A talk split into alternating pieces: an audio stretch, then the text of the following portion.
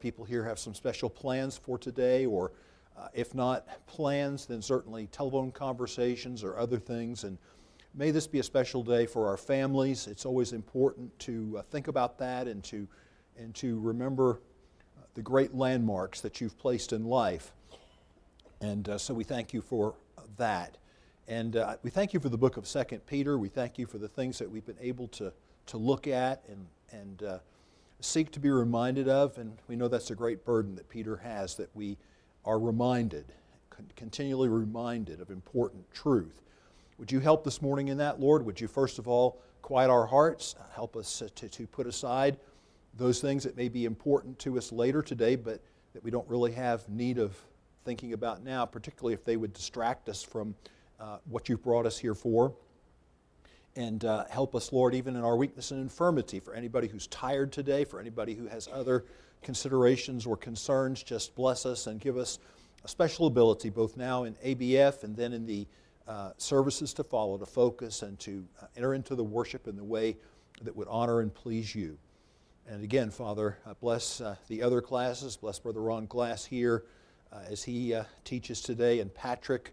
I think Patrick said he'd be away after today, so this will be his, his last opportunity with that group. I pray you'll bless him in a special way today and then be with us. For we pray these things now in Jesus' wonderful name. Amen. Well, it doesn't take too much to figure out that we're at the end of 2 Peter. And I want to just say this again so that you're not worried or so you say, well, class is over. Where am I supposed to do or go or what am I supposed to do next week? Come here. is because we are going to do something. And I would really appreciate your prayer. I've said that before, but I started out with one idea of something that I thought I might do, and now I have four. And so I keep, I keep noodling on those things, jotting some things down on paper, and, and I realize, uh oh, now I'm at the end and I have to decide this week. And uh, so uh, you just pray, and, and, but we will be doing something related to our series here and using that as a way to finish, to uh, finish off what we've been doing. All right, so today we are at lesson 11, and we do have 12, so that's kind of what I've just been talking about. But this brings us right to the end of the book. So I'm going to, one more time at least, uh, I say it that way because I don't know totally what I'll do next week yet. But one more time at least, let's sort of just get the idea of where we are and what ground we've been over and what we're doing today because this is kind of the end. And this is important to see how Peter summarizes this burden that we have in chapter 3. All right, so first of all, please remember the theme that we've been talking about sufficiency of faith, but going beyond that to make sort of a thesis statement out of that so that we have a practical takeaway to say that the Bible is sufficient for faith. How is that demonstrated in the book? Well, in chapter number one, because we see that the Bible tells us everything we need to know to be a flourishing Christian. Remember that thing where it talks about add to your faith and all of this, and it talks about if you do these things, you won't be unfruitful and all of this. So we get the distinct picture of growing there. That's a concept we're going to come uh, back to today um, and talk about in today's lesson growing. Uh, if these things be in you and abound, he said, and we talked about growing your faith in that chapter. So for that reason, first of all, the Bible is also sufficient for faith because it warns us of the attack to come. So that's chapter 2, and uh, that's where Peter really gets down into the brass tacks of dealing with these false teachers. And the, the last section, verses 10 through 22, is just it's brutal as he describes who they are, what they are, and exposes them there. But look at the way this ends. It ends with Peter turning particularly now back to his audience. We have these four instances of beloved, and uh, I like to call it the beloved bees. That's not original with me, but you have four exhortations, each of them introduced by the word beloved. And uh, so today you see what we're looking at here, but what we're, what we're looking at here is the Bible is also sufficient for faith because it tells us how to maintain our steadfastness, to, to how to be, how to remain steadfast in Christ. And that is so important. So looking at this today, um, if we say, Beloved, beware, and you're looking down at your text, so let me do a little bit of explanation. You don't see the word beware. What you see is this You therefore, beloved, knowing this beforehand, it's translated here by ESV, take care. Take care is fine. My personal opinion of that is that it works, it's accurate, but it's a little bland. Um, I would like something that brings out the significance of this just a little more than what the idea of take care. I guess I'm used to take care in, in, a, in a different context. You know, you see people and you get ready to say goodbye or something like that, you say, take care. Well, I mean, yeah, it's just a common way. So it, it's, it's kind of become maybe not so robust as what Peter is really talking about here because the word he uses here is a word that means to be on guard. In fact, the noun form of that, the very verb that we have in this that's translated take care, the noun form of that is for a watchman. So think about what a watchman does. If you're a watchman, you're constantly on guard. In this case, though, it's a self watch. And that's a really important concept in our Christian lives. I mean, it's important for us to watch. Elders, church leaders, they have a responsibility to watch for the flock. But each of us as a believer has a, a self watch responsibility, and that's what Peter is talking about here. Now, when we talk about steadfast, I think it's important to kind of go back and see where this concept start, starts in the book. And again, I'm using the word steadfast uh, for our idea here. And um, so ESV uses at the end here of verse number 17 stability. So that's our word. And I guess I'm a creature of habit, but I like beware, which is what the King James uses, or you could say uh, go on. It's a self watch, take watch for yourselves, or this, this is kind of the idea there. Beware it works well. But that translation stability, I mean, that's, a, that's actually a very accurate translation, but it just, it's one of those things. Have you ever noticed sometimes you get a word that's very accurate, but it just doesn't, it, it, you can't have a trouble getting traction with it, have a trouble kind of getting a hold of a concept in it. I like steadfast because I think we understand that maybe a little bit better, but if we go back to chapter 1, verse 12, in first or second Peter rather, which is obviously what we're studying, this is the kind of the first time we come up on this. And it's translated established in this verse where he says, Therefore, I intend always uh, so remind you, uh, uh, to remind you of these qualities, though you know them and are established in the present truth. And you may not recall this, but when we were looking at that verse, I made the comment, well, you know, really, Peter is sort of paying a bit of a compliment to his readers here. He's assuring them that he's not, he's not castigating them. He's not feeling that they have slipped away or lost their steadfastness at this point. But when we get to the end of the book, now the concern is all right, you're in a good situation right now. You're doing what you're supposed to be doing right now. But six months from now, will you be doing that? And that's something that we can never take for granted. I'm thinking of a Bible character who did exactly that. He took for granted that six months he'd always be doing the same thing he was doing now, Samson, and he wasn't. He wasn't, he didn't maintain that self watch. He didn't take care. He didn't beware. And so he got himself into a situation where I think we could quite accurate, accurately say he lost his own steadfastness. So I was, went back and forth between about three or four thoughts to try to give you something. What is this steadfastness that we're talking about? What can we do to kind of get a grip on this? What can we do to kind of understand this? And I thought of an example in the Bible, and I think I mentioned this once before, but I'm going to turn back and read this for you because I don't have this there. But in the book of Exodus, chapter 17, I like this because this is a good biblical analogy that we can use. But so in Exodus chapter 17, you have that situation where Israel has an early battle, and they have this battle with the Amalekites. Verse 8 says, Then came Amalek and fought with Israel in Rephidim. Verse 10 says, So Joshua did as Moses told him and fought with Amalek. So the battle goes on. And then we get down to verse number 12, and it says, But Moses' hands grew weary. So they took a stone and put it under him. So that's the first thing we've got. Thinking about stability. Think about, remembering how the ESV translated that stability. So he's got a stone under him. That's a solid foundation, right? But then what does it say? His arms got weary. And what we're told is, is that Israel prevailed when Moses had his arms outstretched like this. Well, you can do this for 30 seconds. But you'd be surprised how heavy your arms get. If you keep on doing this. I mean, it's, it's really kind of amazing. And I guess because we don't typically, you know, do this for long periods of time, it's, it's often a gesture. But his arms got weary, and so they began to flag. And when that happened, then Israel was sort of pushed back by the Amalekites. So they brought out Aaron and Hur. What does it say? They took a stone and put it under him, and he sat on it while Aaron and Hur held up his hands, one on one side and one on the other side. So his hands were steady until the going down of the sun, and Joshua overwhelmed Amalek and his people with the sword. So, since there are three things a stone under him, and then someone for support on either side, this is really a good illustration for the simple reason, and I don't know if you'd recall this, I think if I say it, you will.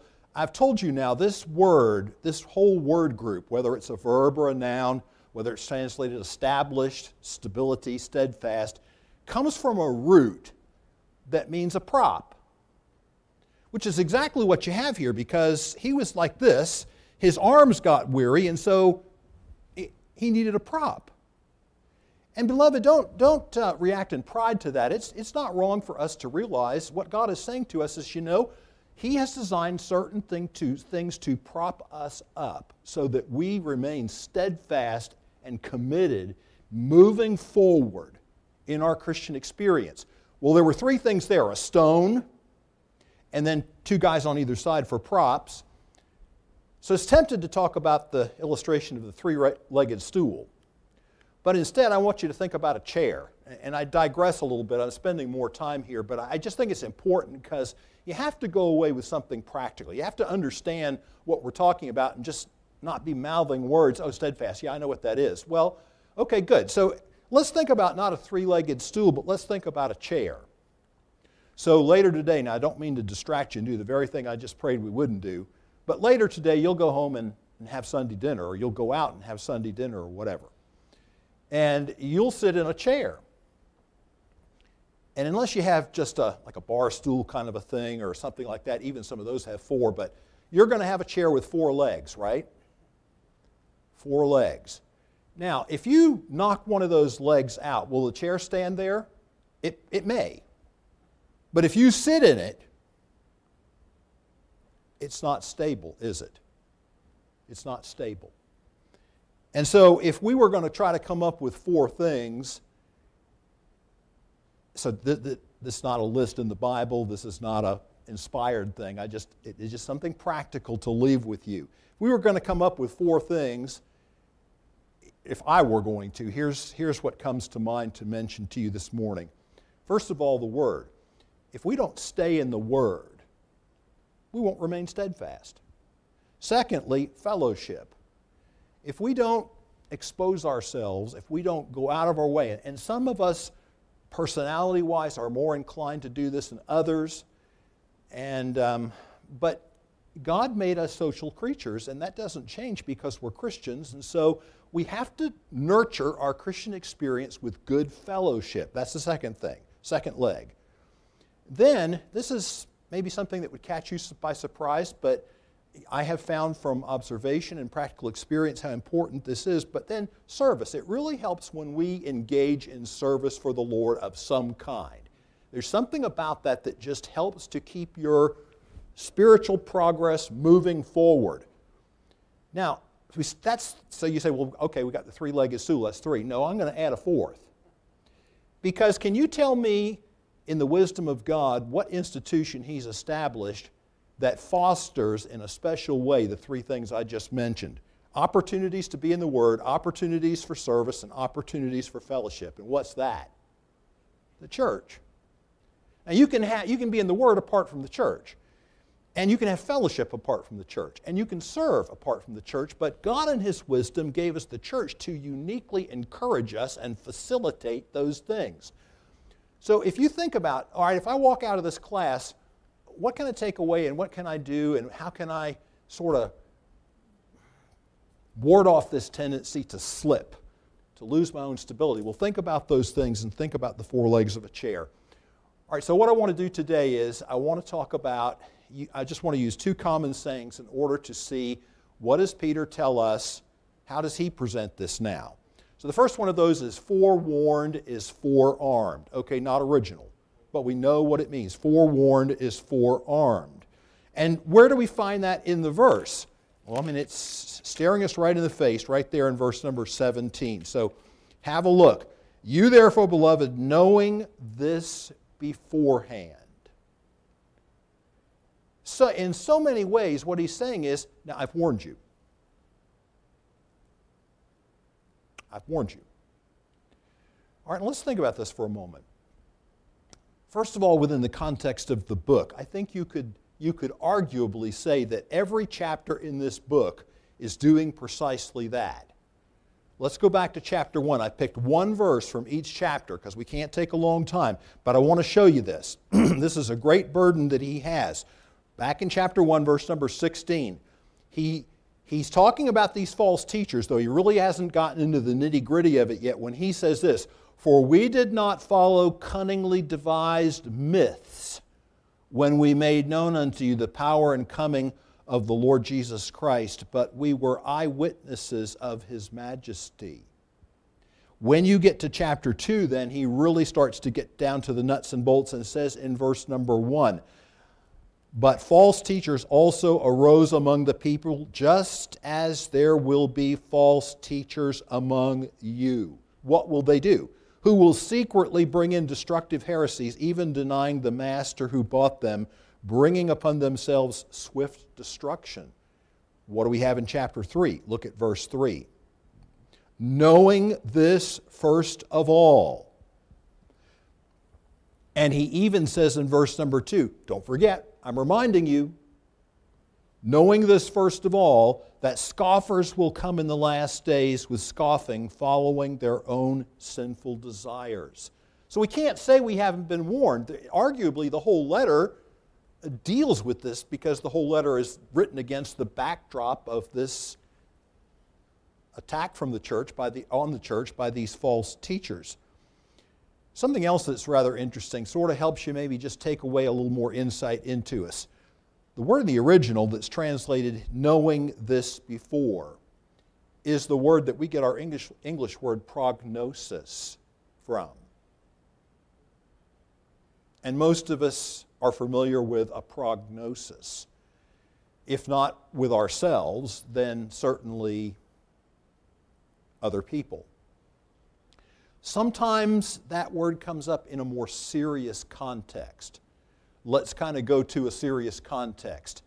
You go to the doctor, he's run some tests, and he says, I really hate to be the one to tell you this, but you have cancer. And if you wanted to interact with him using medical jargon, you might say, Well, what's my prognosis? What would you be asking him for? You'd be asking him to tell you what you can expect coming ahead. What's it going to be like? Okay, I have this particular kind of cancer. What can I expect? What's life expectancy? What are treatments? Right? So we're familiar with this. A prognosis. This is what Peter has done. He's given to the church, and more particularly to his readers, but to the church via this letter, us, today, a prognosis. This is what you can expect as the church age unfolds. And it isn't going to get any better at the end, beloved, because we know at the end, evil men and seducers shall work, wax worse and worse, deceiving and being deceived. And so it's in the light of this. I've given you this prognosis. Now, what are you going to do about it? Because there might be, because this is another question you might ask about my prognosis. You say, what, are, are there any things I can do? Maybe it's a different diagnosis. Maybe he says you've got a heart condition. Maybe he says you've got some arteries blocked. And so you say, well, is there anything I can do? And he said, well, yeah, if you'd quit eating six Big Macs a week, that'd really help. So that might be part of it as well. And so this is Peter now. What does he say to do now? I've given you this prognosis. What does he say to do? And he says to take care. Or, as I've told you before, literally this would come out as keep on guarding yourselves. Because it's the idea of a watching as a guard might watch. Keep on guarding yourselves. And the reason that I translate it that way is because it is in the present tense. So here's the point with that it's not like you can be on guard today but not on guard tomorrow. It's like you have to be on guard all the time.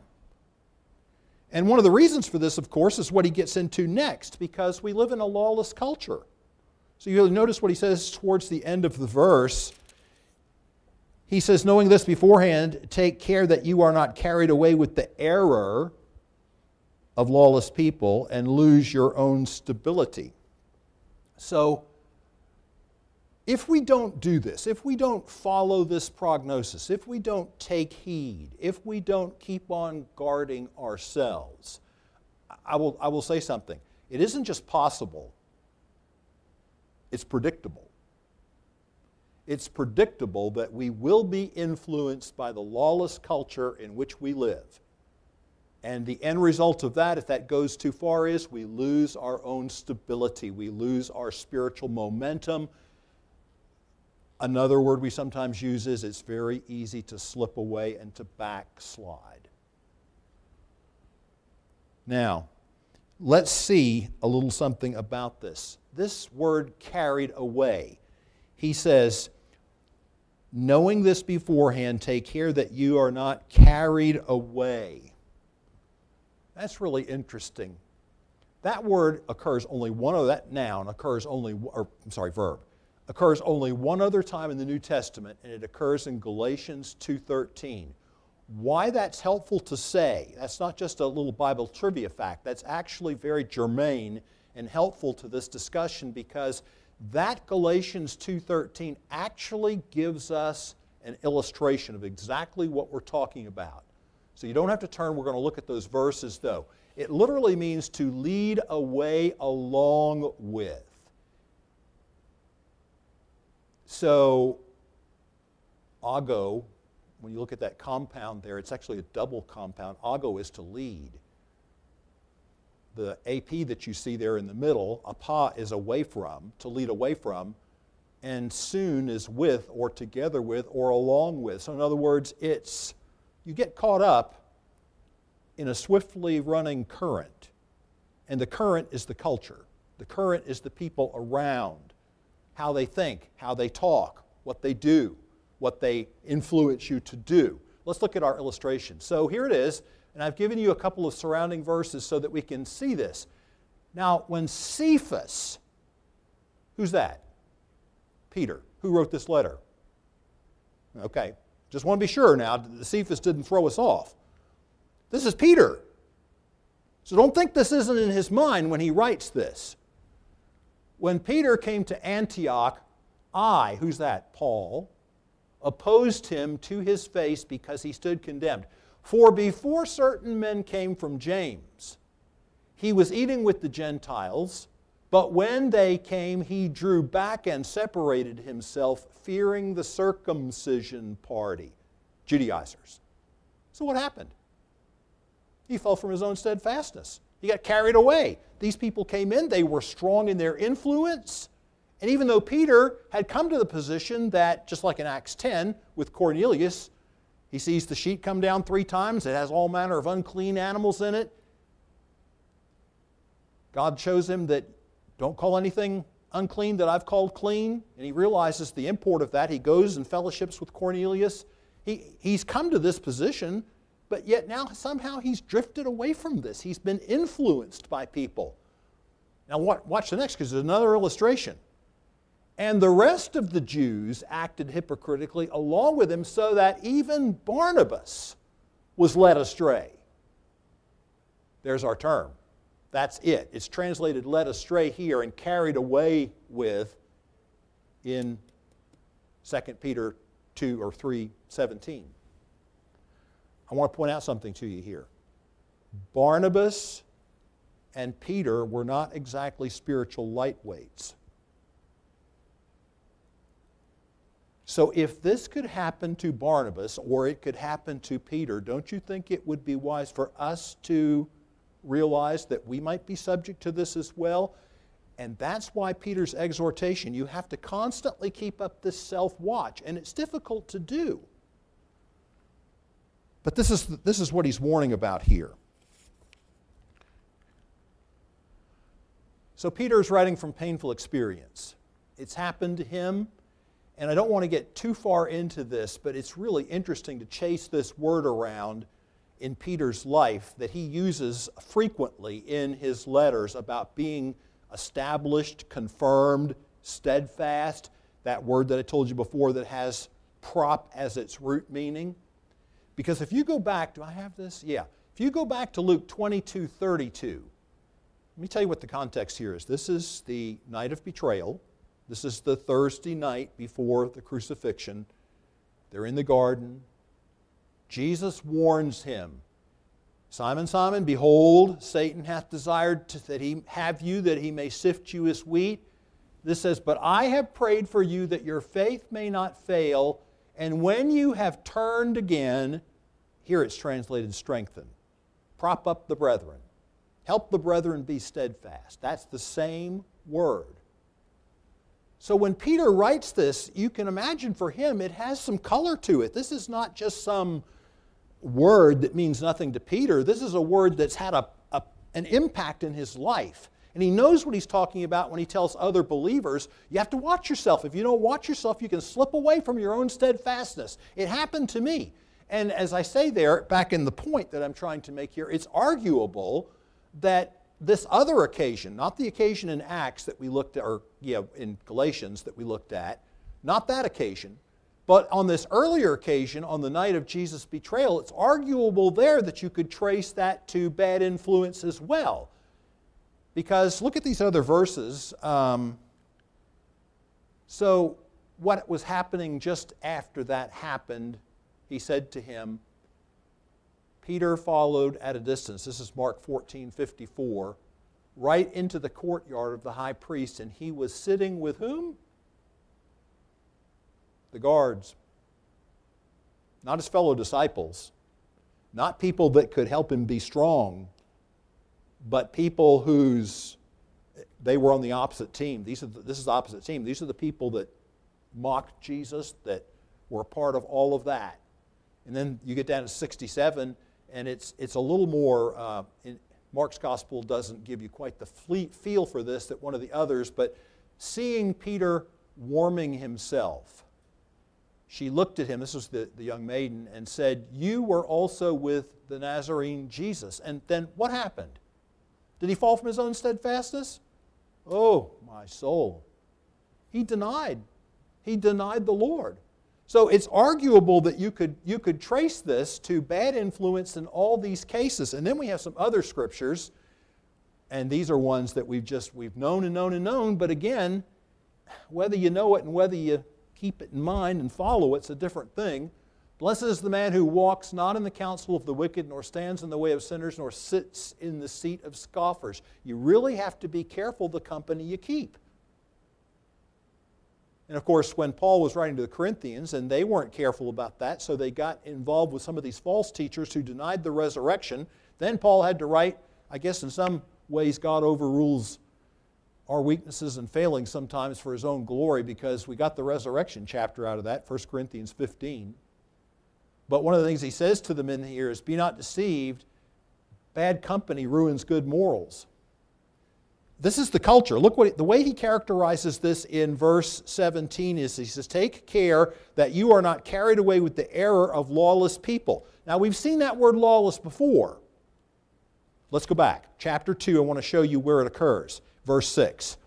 If by turning, I'm sorry, yeah, if by turning the cities of Sodom and Gomorrah to ashes, he condemned them to extinction, making them an example of what is going to happen to the ungodly.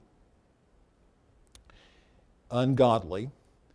And then it says in verse 7 And if he rescued righteous Lot, distressed by the sensual conduct of the wicked, for as long as that righteous man lived among them day after day, he was tormenting his righteous soul over their lawless deeds that he saw and heard.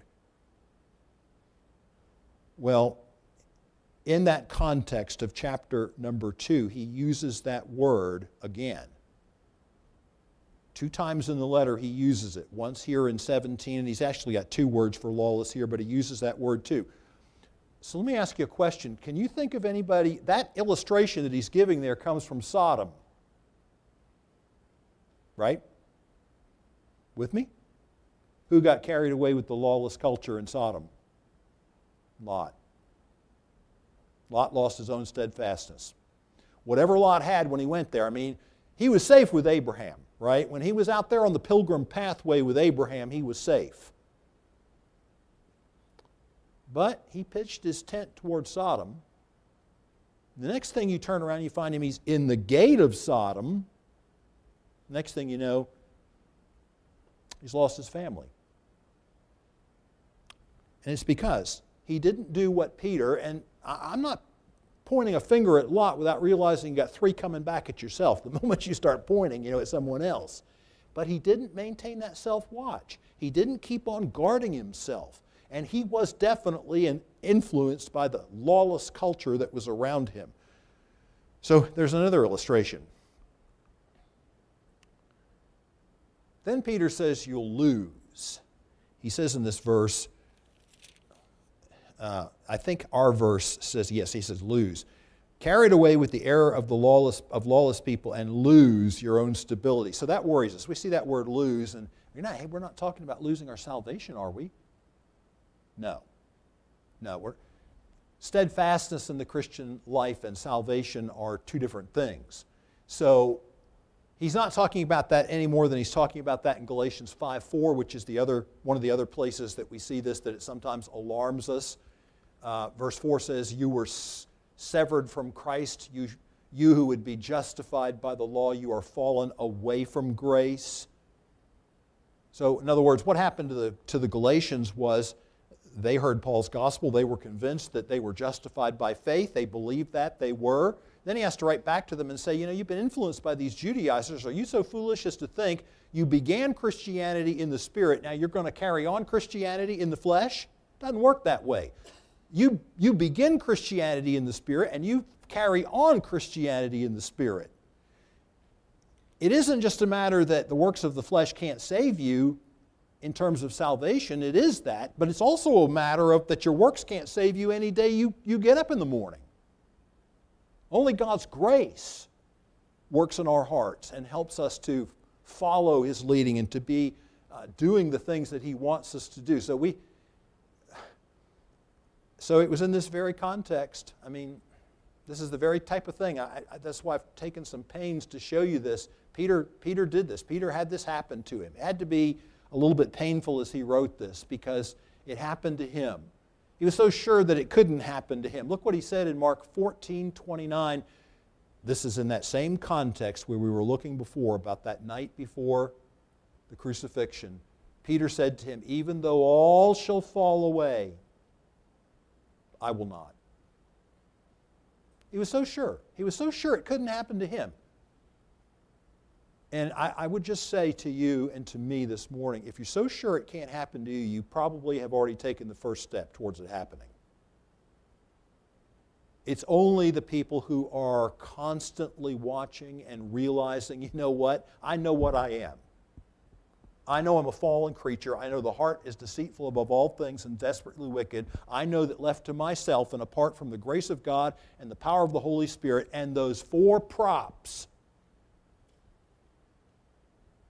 I can't guarantee that I'll be six months from now where I may be today if I don't maintain that self watch. Some of you might have heard of a book that Charles Spurgeon wrote. Um, to me, this is a classic. And, uh, but it's called Lectures to My Students. Some of you have heard of that book before, some of you may have read it. But eh, you may know Spurgeon had a college, and it was not, a, not just a, a secular college, it was a college for his ministerial students. And so this book was actually taken from the lectures that he presented to, it's like going to Preacher Boys class and having a, a sermon or a lecture to them when he went each time, and this book was put together from that lectures to my students. He has a chapter in that book that's called The Minister's Self Watch. The Minister's Self Watch. And one of the most important things that I think any minister can remember is it can happen to you. It need not, but it can. I was reading a story and I wanted just to communicate it. It's very brief, but it was a man who had, uh, he was, this was told to him by a man who was just a, had been one of his professors in seminary and uh, just a man meant a great deal to him in his life. He, he called him his beloved professor, but they were talking, and the man who was the beloved professor was telling him, he said, You know, we had another teacher here in the school. This is not a school you know. I don't even know the name of the school. But he said, You know, we had another teacher here in the school, another professor, and uh, seminary professor. And he was asked to resign.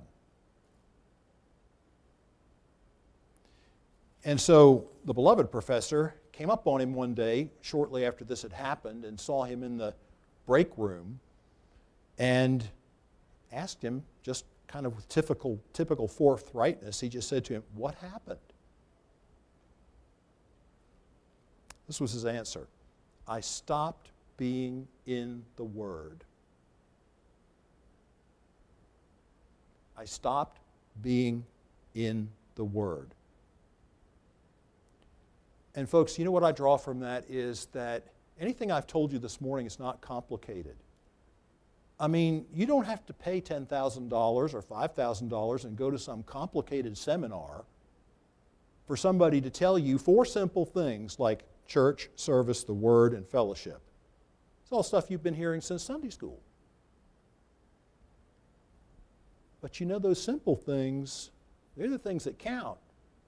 And, and sometimes we kind of get along and take those things for granted and don't think how important they are. And mine, that's the same thing as take care. Your mother used to say that to you. Mine now. you never heard that before? I heard that a lot. Mine now. All right, so let's look at the next thing then. So the best defense, that's the second little saying. The best defense is a good offense. There's a lot of truth to that. I have found this to be true. If you're always on the defense, the devil has you where he wants you. Because the devil doesn't want you on the offense. Because if you're on the offense, the gates of hell are not going to prevail against. Jesus already promised that. If you're moving forward, if the church is moving forward, he's already promised even the gates of hell won't stop you.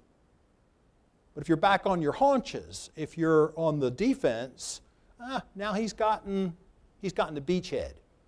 So the antidote is to grow. Look at what it says in verse 18. But grow in grace and in the knowledge of our Lord. So look, it's that simple. Beware but grow. Beware but grow. And the reason for this is, of course, is, is a Christian who is not growing is slowing. And I said we'd get back to this, but 1 Peter 2 2, see, this concept of growth is important to him all the way back in the first letter he says, Newborn babes desire the sincere milk of the word that ye may grow thereby. To grow is to increase. Um, it can be used in agriculture of plants growing. So if you have a garden, you're eager to get out there and see if they're growing, and if you know you've got a tomato or whatever, something ripe, ready to pick. Or it can be used in other contexts, like the early church. They grew, they, they increased numerically. The Word of God continued to increase. That's it right there. The Word of God can increase. Boy, that's what we need the Word of God to do, is increase in our lives by being in it. In the present tense, but keep on growing, go on growing, points to the fact that this is a lifelong process. You know, you, it's not enough to grow five weeks of the year. It's not enough to have your devotions one day a week. You have to keep at this we have to keep at this. We have to be reminded because we're good forgetters and we're good at slipping away from the things that we've learned to know. Let's take these two things that he says in reverse order. So, first of all, knowledge. But grow in grace and in the knowledge of our Lord and Savior, Jesus Christ. Interesting knowledge. Knowledge has been important to Peter in this letter because false knowledge is kind of where the false teachers were coming from. So, knowledge has been something he's talked about a great deal. I didn't give you all the verses there, but it's interesting to notice knowledge, I mean, a knowledge, a certain knowledge, is where the Christian life actually begins. Because John 17, 3 says, but, And this is eternal life, that they may know thee, the only true God, and Jesus Christ, whom thou hast sent. So, it begins there, and that's the same thing he's saying in chapter 1, verses 2 and 3. But it, doesn't, it, it, it begins there, but it deepens there. It goes on there. Knowledge always is important to us. What kind of knowledge? The knowledge of Jesus. Do you think of something that Paul said to the Philippians in chapter 3 that I may know him? And so, as we're in the Word and we're exposed to this, we deepen in our knowledge. But as I've said before, and we're going to close with this, come back now to grace. We need to grow in grace. And why? Is because grace is what God supplies, because it takes diligence to do this And in and of ourselves. Left to ourselves, we won't do it. But if we determine to do it, God will give us sufficient grace to do it. And so that's really important. Chapter 1, verses 5 through 8 giving all diligence, add to your faith. Remember, we talked about that in those seven things that he gives there. Knowledge was one of them. But by God's grace, we can do those things. Beware and grow. That's a pretty simple formula. Beware and grow. And maybe think about this in closing. This is, uh, folks, I had this illustration planned before yesterday. Just looking to see who. okay. Someone is likened the Christian life to riding a bike. You must keep moving forward or you will fall off. Just saying. Gracious Heavenly Father, thank you for the time we've been able to spend together today. I pray that you will encourage us and help us now in the things that we've been able to look at this morning. And then, Lord, as we finish up next week, just continue to watch over us, Lord. Continue to impress upon us how important it is to maintain our own self watch and not to get away from those simple things we've always known that keep us strong in you. I pray in Jesus' name, amen.